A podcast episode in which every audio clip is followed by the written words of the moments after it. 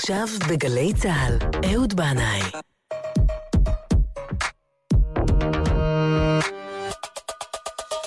הבית של החיילים,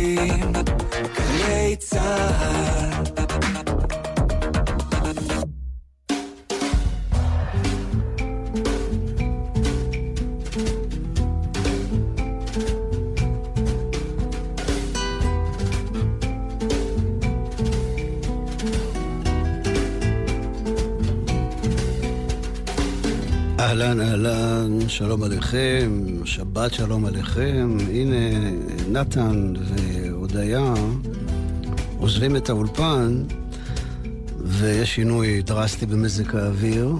כשהם כאן, המזגן על מצב של אנטארקטיקה, ואז אני נכנס ומעביר אותו למצב של, אה, איך נקרא לזה? ככה, רמת גן ב... בצהריים, בקיץ. אני האמת, למען האמת, אני פשוט מכבה אותו. כי הקור שיש פה יחזיק מעמד לפחות עד השעה שלוש. טוב, אני מקווה שאתם נמצאים במקום ממוזג ונעים. Uh, השבת הזו, אנחנו קוראים בתורה את פרשת פנחס. בדרך כלל ההפטרה uh, של הפרשה הזו היא הסיפור של אליהו הנביא ונביאי הבעל. אבל השנה הזאת, בגלל שכבר נכנסנו אל זמן אה, של ימי בין המצרים, שלושת השבועות שבין י"ז בתמוז לתשעה באב, שהם ימי אבל על חורבן בית ראשון ובית שני, אה, מחר אנחנו נקרא הפטרה אחרת שלקוחה מספר ירמיהו. אבל כאן, בזה המקום היום, אנחנו נקדיש את התוכנית לדמותו הסוערת, המורכבת, הפלאית והמסתורית של אליהו הנביא. ונוכל כמובן בזמן שיש לנו רק לדלות טיפונת קטנה מהים הגדול. הנביא מלאכי אמר, הנה אנוכי שולח לכם את אליה הנביא לפני בוא יום השם הגדול והנורא. ועל סמך הפסוק הזה, מסורת בידינו שאליהו הנביא הוא מבשר הגאולה. האיש שיבוא להכין את הלבבות לקראת השינוי התודעתי הגדול המתבקש שהאנושות כל כך מצפה לו. הוא, אליהו הנביא, יהיה האיש אשר יביא את הבשורה.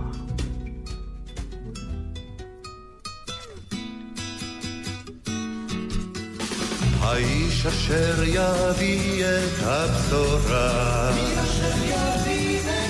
חמוץ מדהים יבוא אל תוך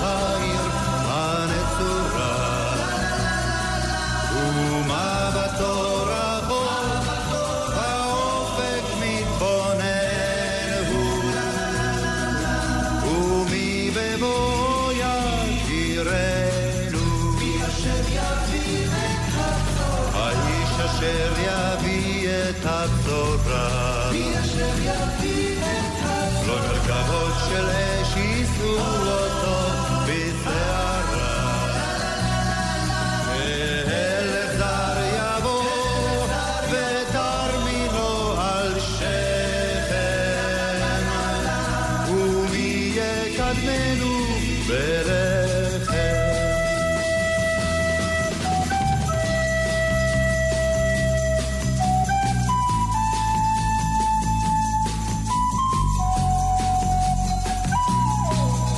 האיש אשר יביא את הבשורה. לא אליהו בשיבתו ההדורה,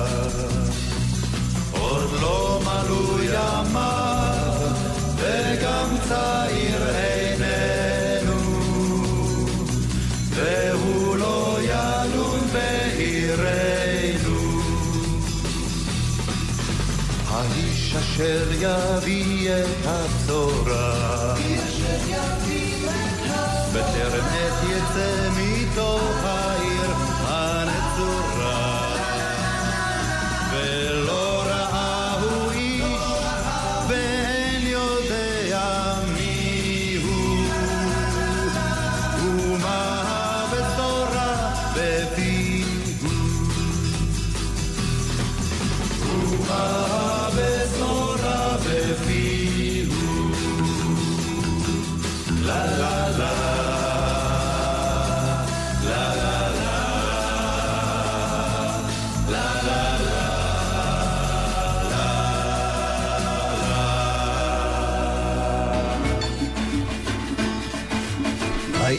האיש אשר יביא את הבשורה. Uh, המילים של יורם תיארלב, הלחן של יוחנן זרעי, שמענו את ישראל גוריון, שלום חנוך ובני אמדורסקי, זיכרונו לברכה, השלושרים.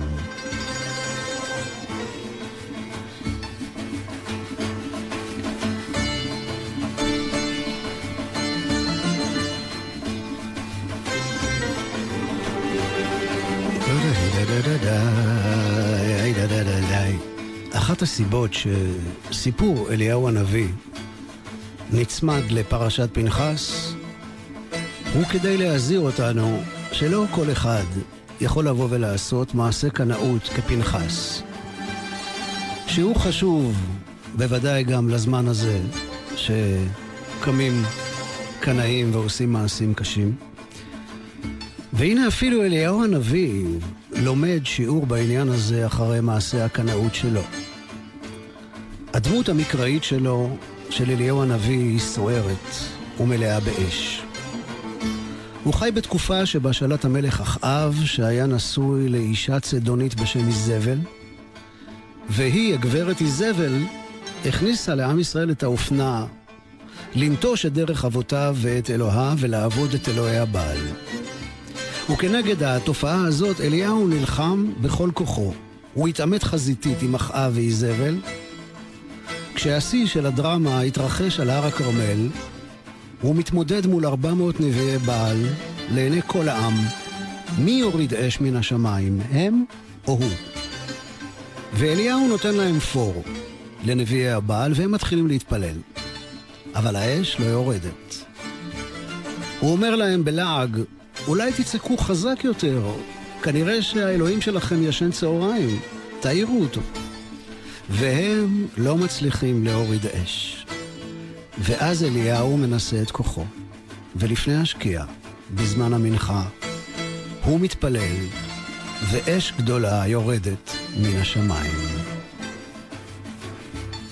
אל מול המפגן המרהיב הזה, כל העם צועק, השם הוא האלוהים, השם הוא האלוהים. אבל כבר למחרת, או אולי אפילו באותו הערב, הם חוזרים הביתה. החיזיון הגדול שהם ראו מתפוגג, והם חוזרים לעבוד את הבעל כאילו שום דבר לא קרה. ואיזבל, איזבל מחפשת את אליהו כדי להוציא אותו להורג. ואליהו, המיואש, בורח אל המדבר. ושם, במדבר, מתרחשת תפנית דרמטית במהלך חייו. ועל כך מיד אחרי השיר הבא.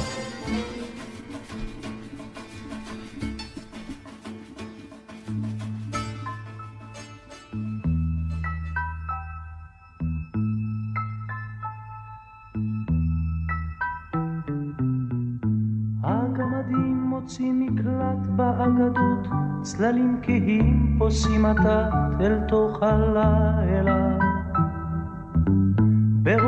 לבן מאחורי דלתות כבדות, שם בבתים גבוהי קומה, העיר סגורה לה. חוזה לך ברח, חוזה לך ברח, הלילה הוא אפל כל כך. עיבוב סיגריה שם בחושך מאדים, מתוך היער וסינדרלה ממתינה לגמדים, וברחוב רובץ החטא ליד כל פתח. מתוך בתים גבוהים הגמדים כולם, פתאום באים אחד אחד אל סינדרלה. כי סינדרלה היא האגדות כולם, כי אין אחת באגדות אשר תדמה לה. חוזר ברח, חוזר ברח. הלילה הוא אפל כל כך, הלילה הוא אפל כל כך. שומר נפשו נמלט, שומר נפשו תמיד, כי אין בעיר מקלט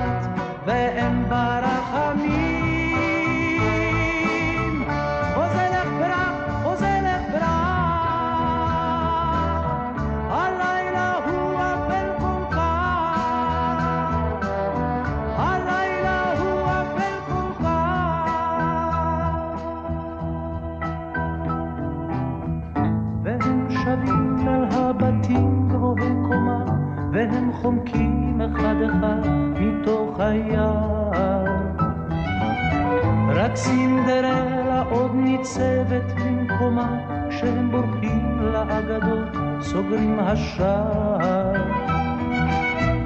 חוזרת ברק, חוזרת ברק, הלילה הוא אפל כל כך, הלילה הוא אפל כל כך, שומר נפשו נמלט, שומר נפשו תמיד, כי אין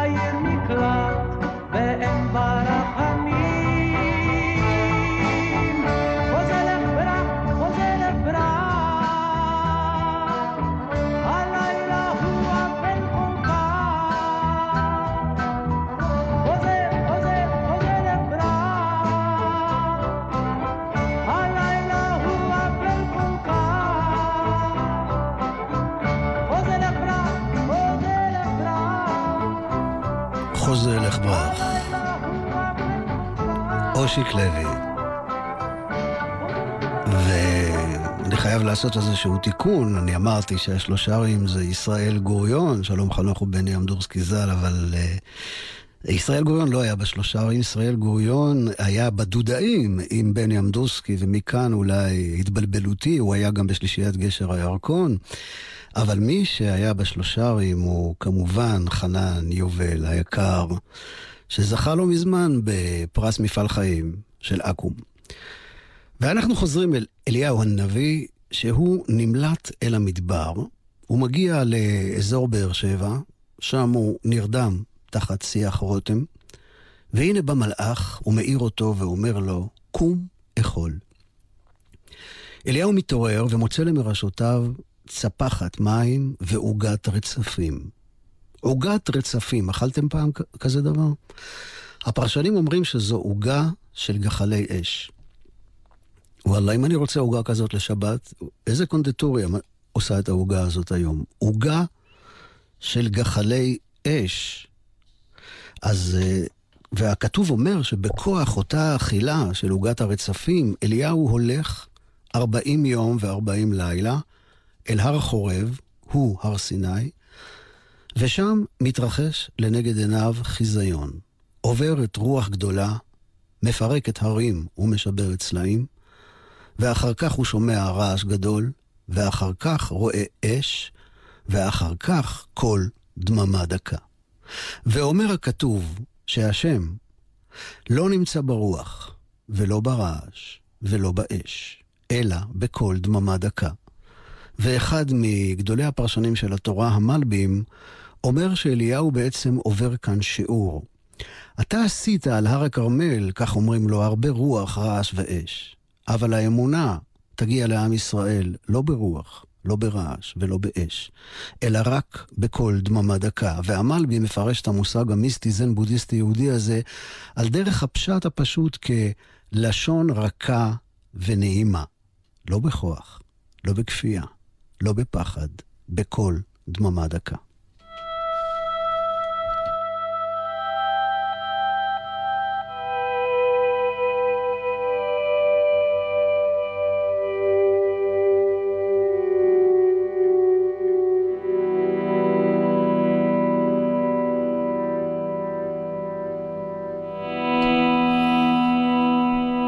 אפלה הטובה שלי, את אוזנך הטינה לי, חלום מוזר עשה אליי דרכו, חרש בשנתי טמן זרעו.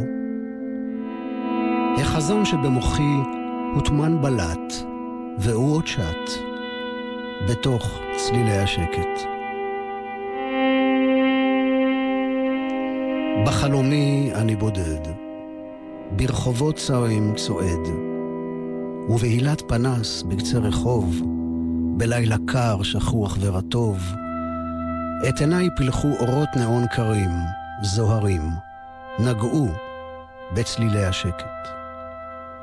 ובאורות הצהובים ראיתי אנשים רבים, מדברים אך לא אומרים דבר, להקשיב אינם יודעים מכבר. שיר חדש כותבים שאיש לא יזמר, ואין מפר את צלילי השקט. האזינו לי שוטים, שקט וסרטן פושטים. את דבריי שמעו אלמדכם, יד הושיטו לי מתוך לבכם, אך מילי כמו טיפות נשרו, הדהדו, בתוך צלילי השקט. אנשים תפילות נשאו, לשלטי האור סגדו, והאותיות הזוהרות סימנים נתנו ואזהרות. הן דברי הנביאים, כתובים בכל חדרי המדרגות, על פני קירות, בתוך צלילי השקט. וכך, כל כך יפה, תרגם אהוד מנור את שירם של סיימון וגרפונקל, The Sounds of Silence, צלילי השקט.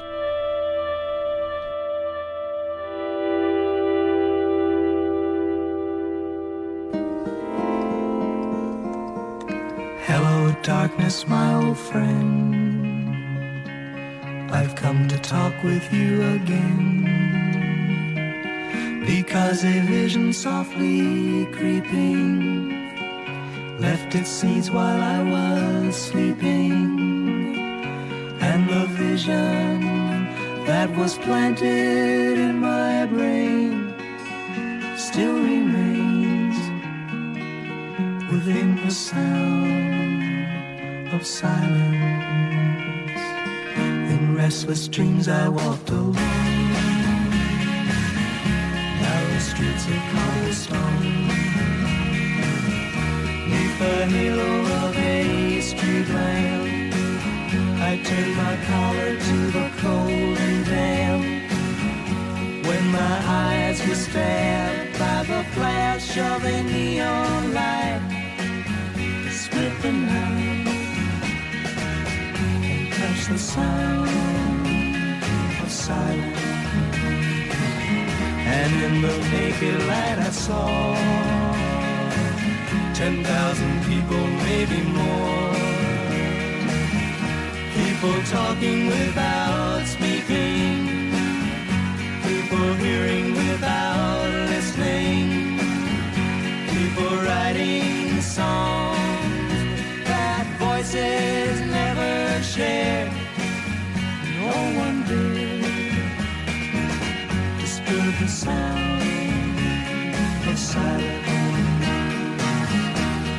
Said I, do not know. Silence like a cancer grows hear my words that I might teach you. Take my arms that I might reach you. But my words, like silent raindrops, fell. Echoing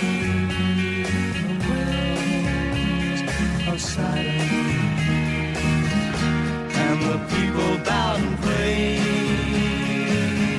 to a neon god they made. And the sign flashed out its warning in the words that it was forming. And the sign said the words of the prophets are written on the subway walls, the tenement halls, whispering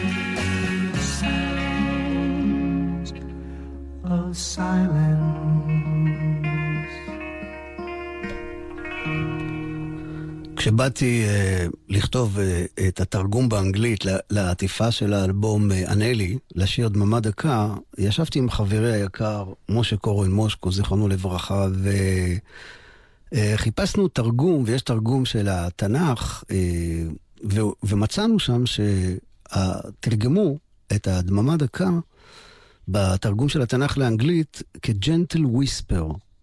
לחישה רכה. ואני אמרתי למושקו, אין מצב, אני לא משתמש בזה, זה נשמע כמו שיר של בריטני ספירס, gentle whisper. ואז אה, מושקו הגה את הרעיון הנפלא של לקרוא לזה still silence. וכך עשינו. אחרי מעמד אה, כל דממה דקה, הקדוש ברוך הוא אומר לאליהו לחזור בחזרה אל המרכז ולמנות את אלישע, נערו, והעוזר שלו לנביא במקומו. הוא סיים את תפקידו והוא צריך להעביר עכשיו את ההנהגה הרוחנית והנבואית לאלישע, וכך הוא עושה. בקטע מופלא ביותר בספר מלכים מסופר איך השניים הולכים יחדיו. אליהו מכה באדרתו את מי הירדן והם נחצים לשניים. הם עוברים את הנהר. אליהו שואל את אלישע, מה אתה מבקש ממני? טרם ניפרד. ואלישע מבקש מאליהו שישרה עליו את רוחו פי שניים. תשובתו של אליהו, הקשית לשאול, אתה מבקש הרבה. אבל אם תראה איך אני נלקח ממך, אם תוכל לעמוד במראה הזה, זה יהיה אפשרי. וכך אומר הכתוב, ויהי הם ההולכים הלוך ודבר, והנה רכב אש וסוסי אש. ויפרידו בין שניהם, ויעל אליהו בסערה השמיימה. ואלישע רואה, והוא מצעק, אבי, אבי, רכב ישראל ופרשיו, ולא ראהו עוד.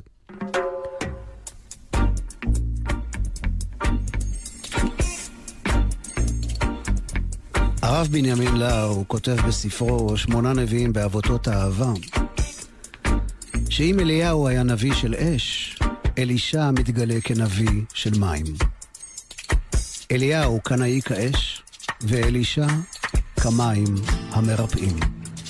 הוא בא לתקן, לרפא את הקרעים והשברים, הוא פועל לא מתוך קנאות אלא מתוך אהבה.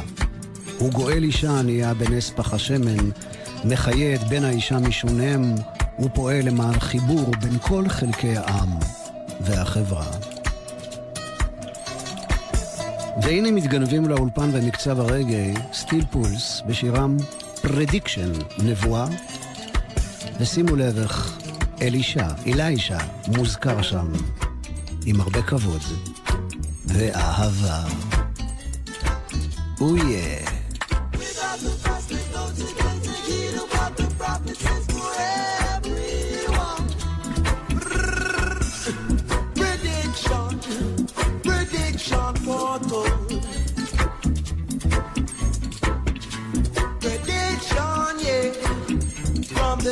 estamos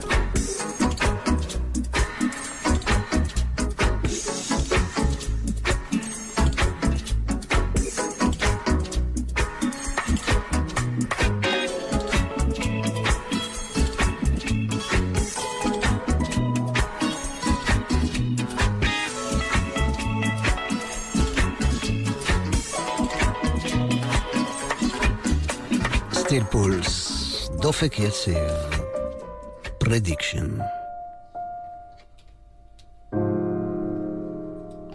אליהו הנביא לא מת. הוא עלה בסערה השמיימה.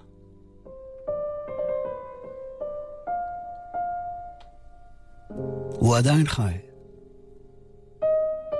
והוא מופיע פה ושם. הוא עכשיו איש של חסד.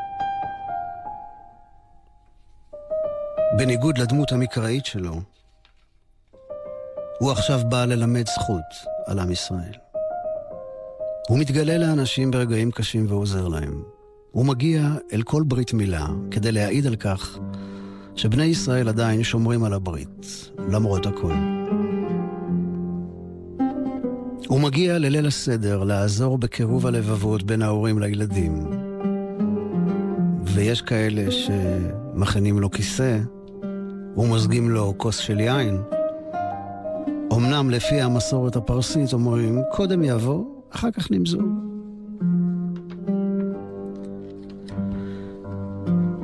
יחידי סגולה זוכים שאליהו הנביא יתגלה אליהם וילמד אותם את סודות חוכמת הקבלה. רבי משה קורדברו, הרמ"ק, הארי ז"ל והבעל שם טוב זכו לגילוי אליהו. גם הגאון מווילנה.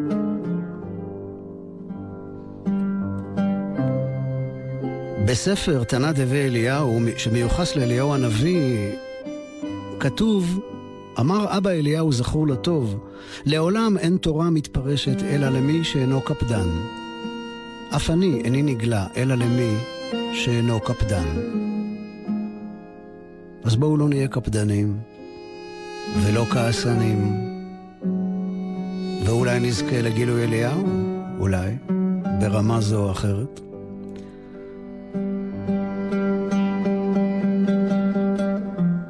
יש לא מעט אגדות על אליהו הנביא. אחת מהחביבות עליי היא האגדה שסבתי בכורה הייתה מספרת תמיד בחגיגות של אירוסין, או בחתונה. וזה סיפור שבא לומר שיותר מכל, מה שהבן אדם צריך זו אשת חיל. שלושה חברים, הייתה מספרת סבתא, ישבו להם בקרן הרחוב, ואמרו מה, מה הם רוצים להיות שיהיו גדולים. אחד אמר, החלום שלי להיות חכם גדול. השני אמר, אני רוצה להיות עשיר גדול. השלישי אמר, אני, אני רוצה אשת חיל, זה הכול. והנה הגיע זקן אחד, שהיה כמובן אליהו, והם לא ידעו. נתן לראשון ספר קטן ואמר לו, לך תלמד בספר הזה, ובמשך הזמן תהיה חכם גדול. רק תמיד תשמור על הספר הזה. לשני הוא נתן מטבע קטן ואמר לו, לך לעסוק במסחר ותהפוך לעשיר גדול, אבל רק על המטבע הקטן הזה תמיד תמיד תשמור. ולשלישי, זה שרצה אשת חיל, לא נתן דבר, רק בירך אותו שימצא אשת חיל.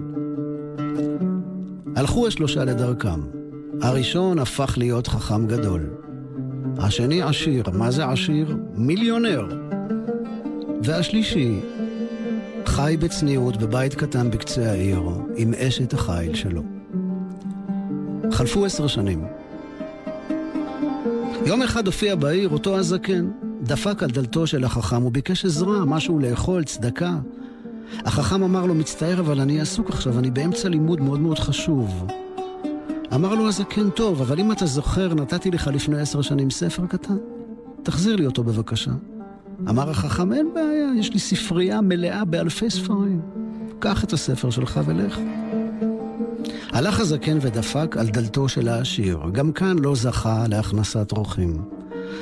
והוא ביקש את המטבע שלו, והעשיר צחק ואמר, יש לי כל כך כל כך הרבה כסף עכשיו, מה אני צריך את המטבע הזה? קח אותו, ולך. לקח הזקן את המטבע והלך עם הספר והמטבע אל הבית של האדם השלישי. הוא היה בעבודה.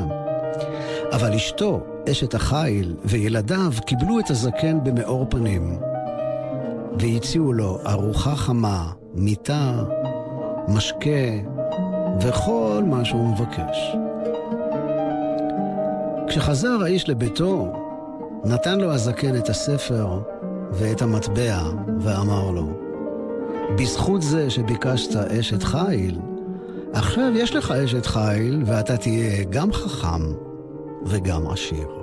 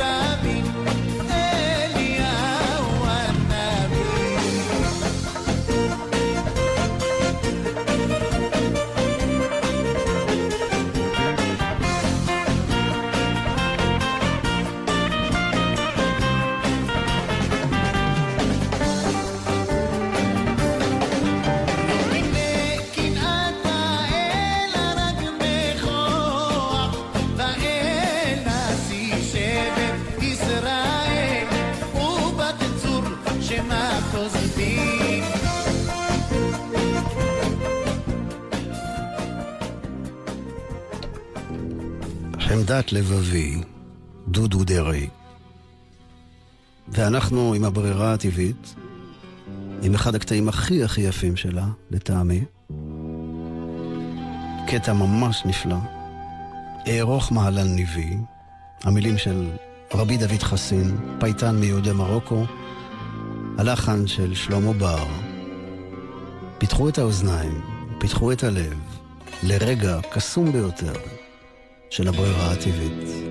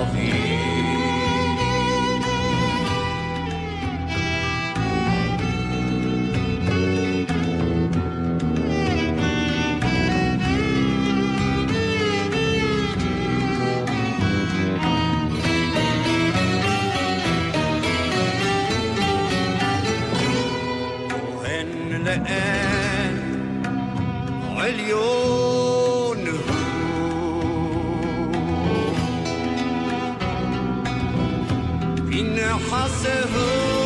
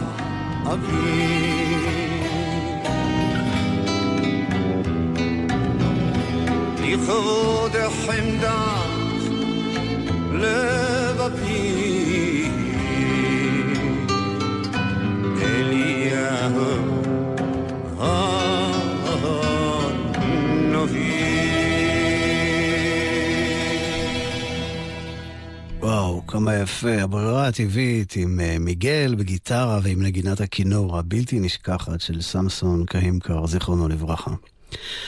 והנה משהו שקשור למונדיאל ולכדורגל בכלל. ואיך, תשאלו את עצמכם, איך השם ירחם, הגענו מאליהו הנביא, זכור לטוב, לכדורגל? אז הנה, המושג תיקו. תוצאת השוויון במשחק, המושג הזה לקוח מהגמרא.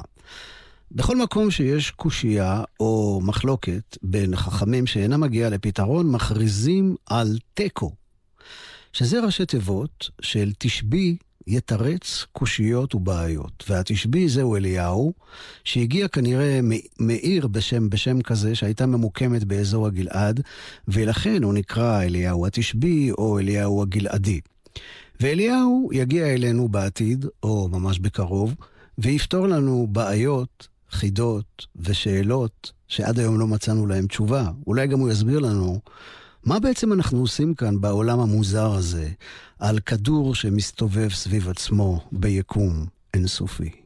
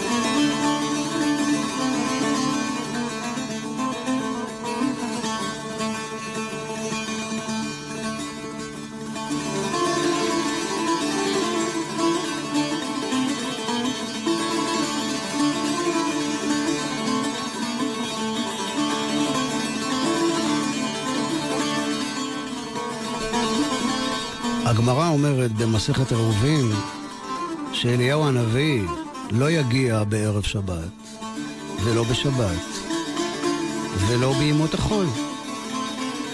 אז מה נשאר לנו? מתי הוא יבוא? אה, במוצאי שבת. זה הזמן שאליהו הנביא יגיע. אולי זה יקרה כבר מחר, במוצאי שבת הקרובה. על פי המדרש, במוצאי שבתות אליהו יושב תחת עץ החיים ומונה את זכויותיהם של ישראל.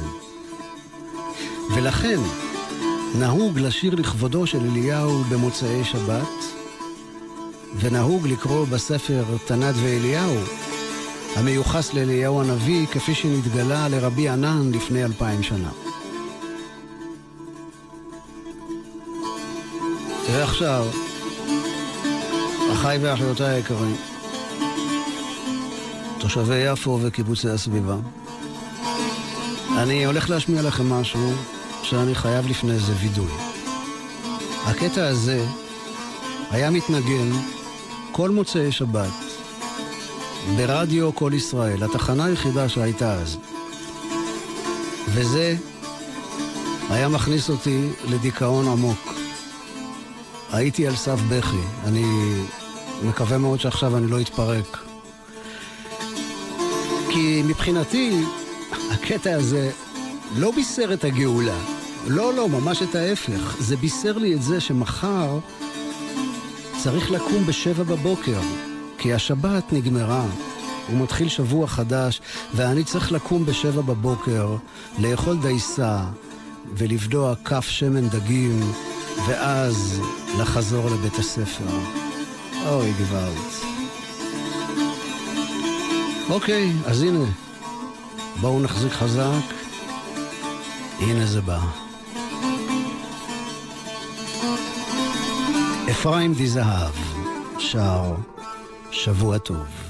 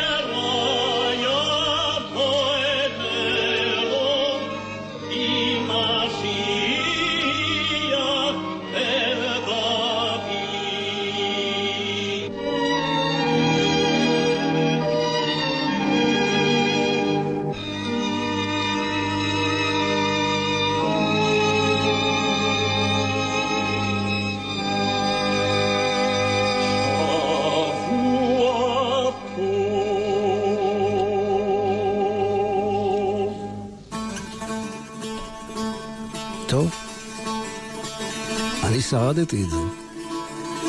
אני מקווה שגם אתם. אז באמת, אה, נאמר שבת שלום, יש לנו עוד זמן עד להבדלה מחר.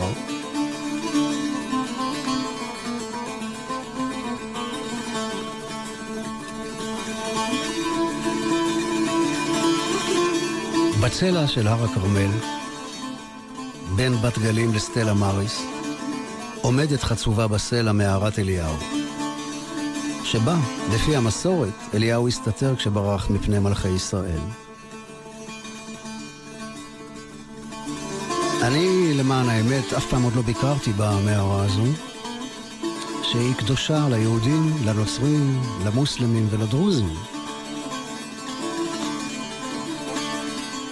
הספרדים, תושבי חיפה, טבריה וצפת, היו נוהגים, אולי עדיין נוהגים, להגיע למערה בחודש אב, ביום ראשון שאחרי שבת נחמו.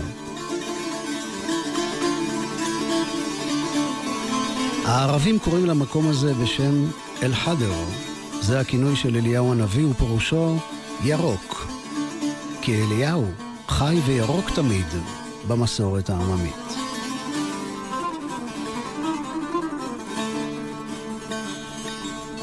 הנוצרים, הערבים, קוראים לו בשם מר אליאס, ולהר הכרמל, ג'בל מר אליאס. ההר הקדוש אליהו. האגדה מספרת שעל הר הכרמל התגלה המלאך מיכאל אליהו הנביא, וגילה לו את מועד אחרית הימים. הנוסע היהודי, רבי בנימין מתודלה, שהקדשנו לו תוכנית לפני כשנה, אם אני לא טועה, אולי קצת יותר, הוא ביקר בחיפה לפני כאלף שנה וכתב, ובתחתית ההר, שם, מערת אליהו, עליו השלום. ונוסע אחר סיפר על ביקור במערה בשנת 1835, וכך כתב: ומצאנו שם הרבה יהודים. ויהי כאשר התחלנו להתפלל, אז התפילה הייתה נובעת בפה, ועינינו זולגות דמעות אשר מעולם לא התפללתי כך, ואז הבנתי כי אדמת קודש היא.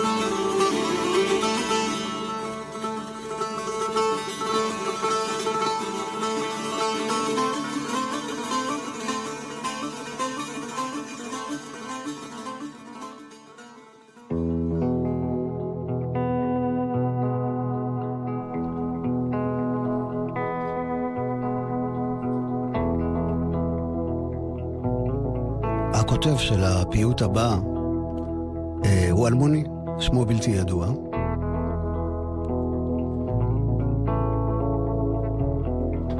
איש קרא, קנו קינאתי להשם בתפארה.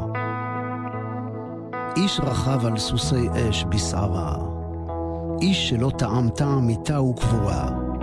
אליהו הנביא, אליהו התשבי, אליהו הגלעדי. איש תשבי על שמו נקרא, תצליחנו על ידו בתורה. תשמיענו מפיו בשורה טובה במהרה, תוציאנו מאפלה לאורה. אליהו הנביא, אליהו התשבי, אליהו הגלעדי. איש תשבי, תצילנו מפי אריות, תבשרנו בשורות טובות, תשמחנו בנים על אבות במוצאי שבתות. אליהו הנביא, אליהו התשבי, אליהו הגלעדי.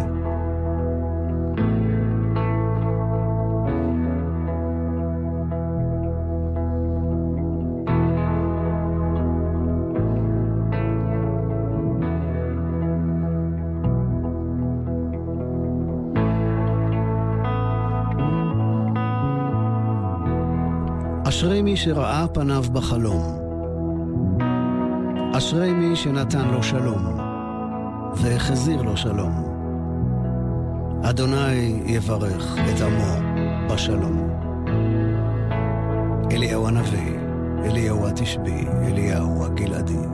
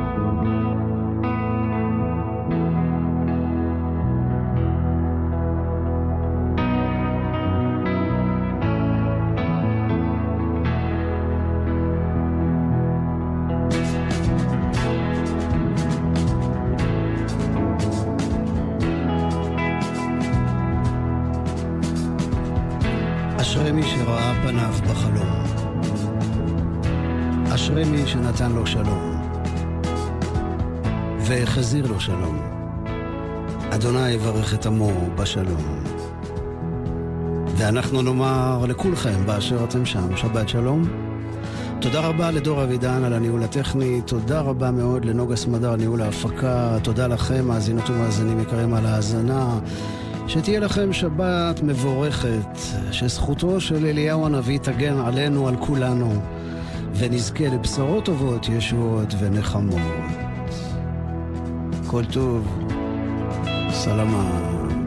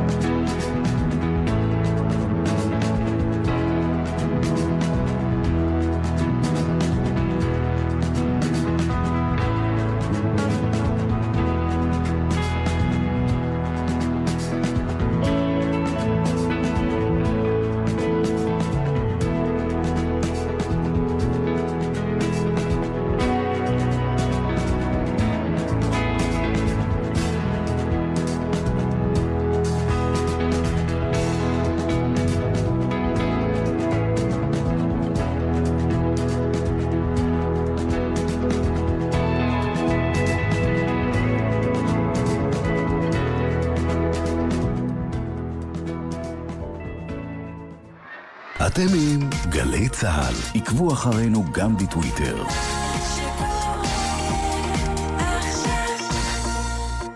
כמה ילדים ובני נוער נפגעו להערכתכם בחופש הגדול שעבר בתאונות דרכים? 1,233 ילדים. השנה מוכיחים שאפשר גם אחרת. ילדים עד גיל 9 חוצים את הכביש רק בסיוע מבוגר, ולגדולים מזכירים לחצות רק במעבר חצייה, רק כשהכביש פנוי, ולא להשתמש בטלפון בזמן חצייה. החופש הזה נלחמים על החיים של הילדים. עם הרלב"ד, הרשות הלאומית לבטיחות בדרכים.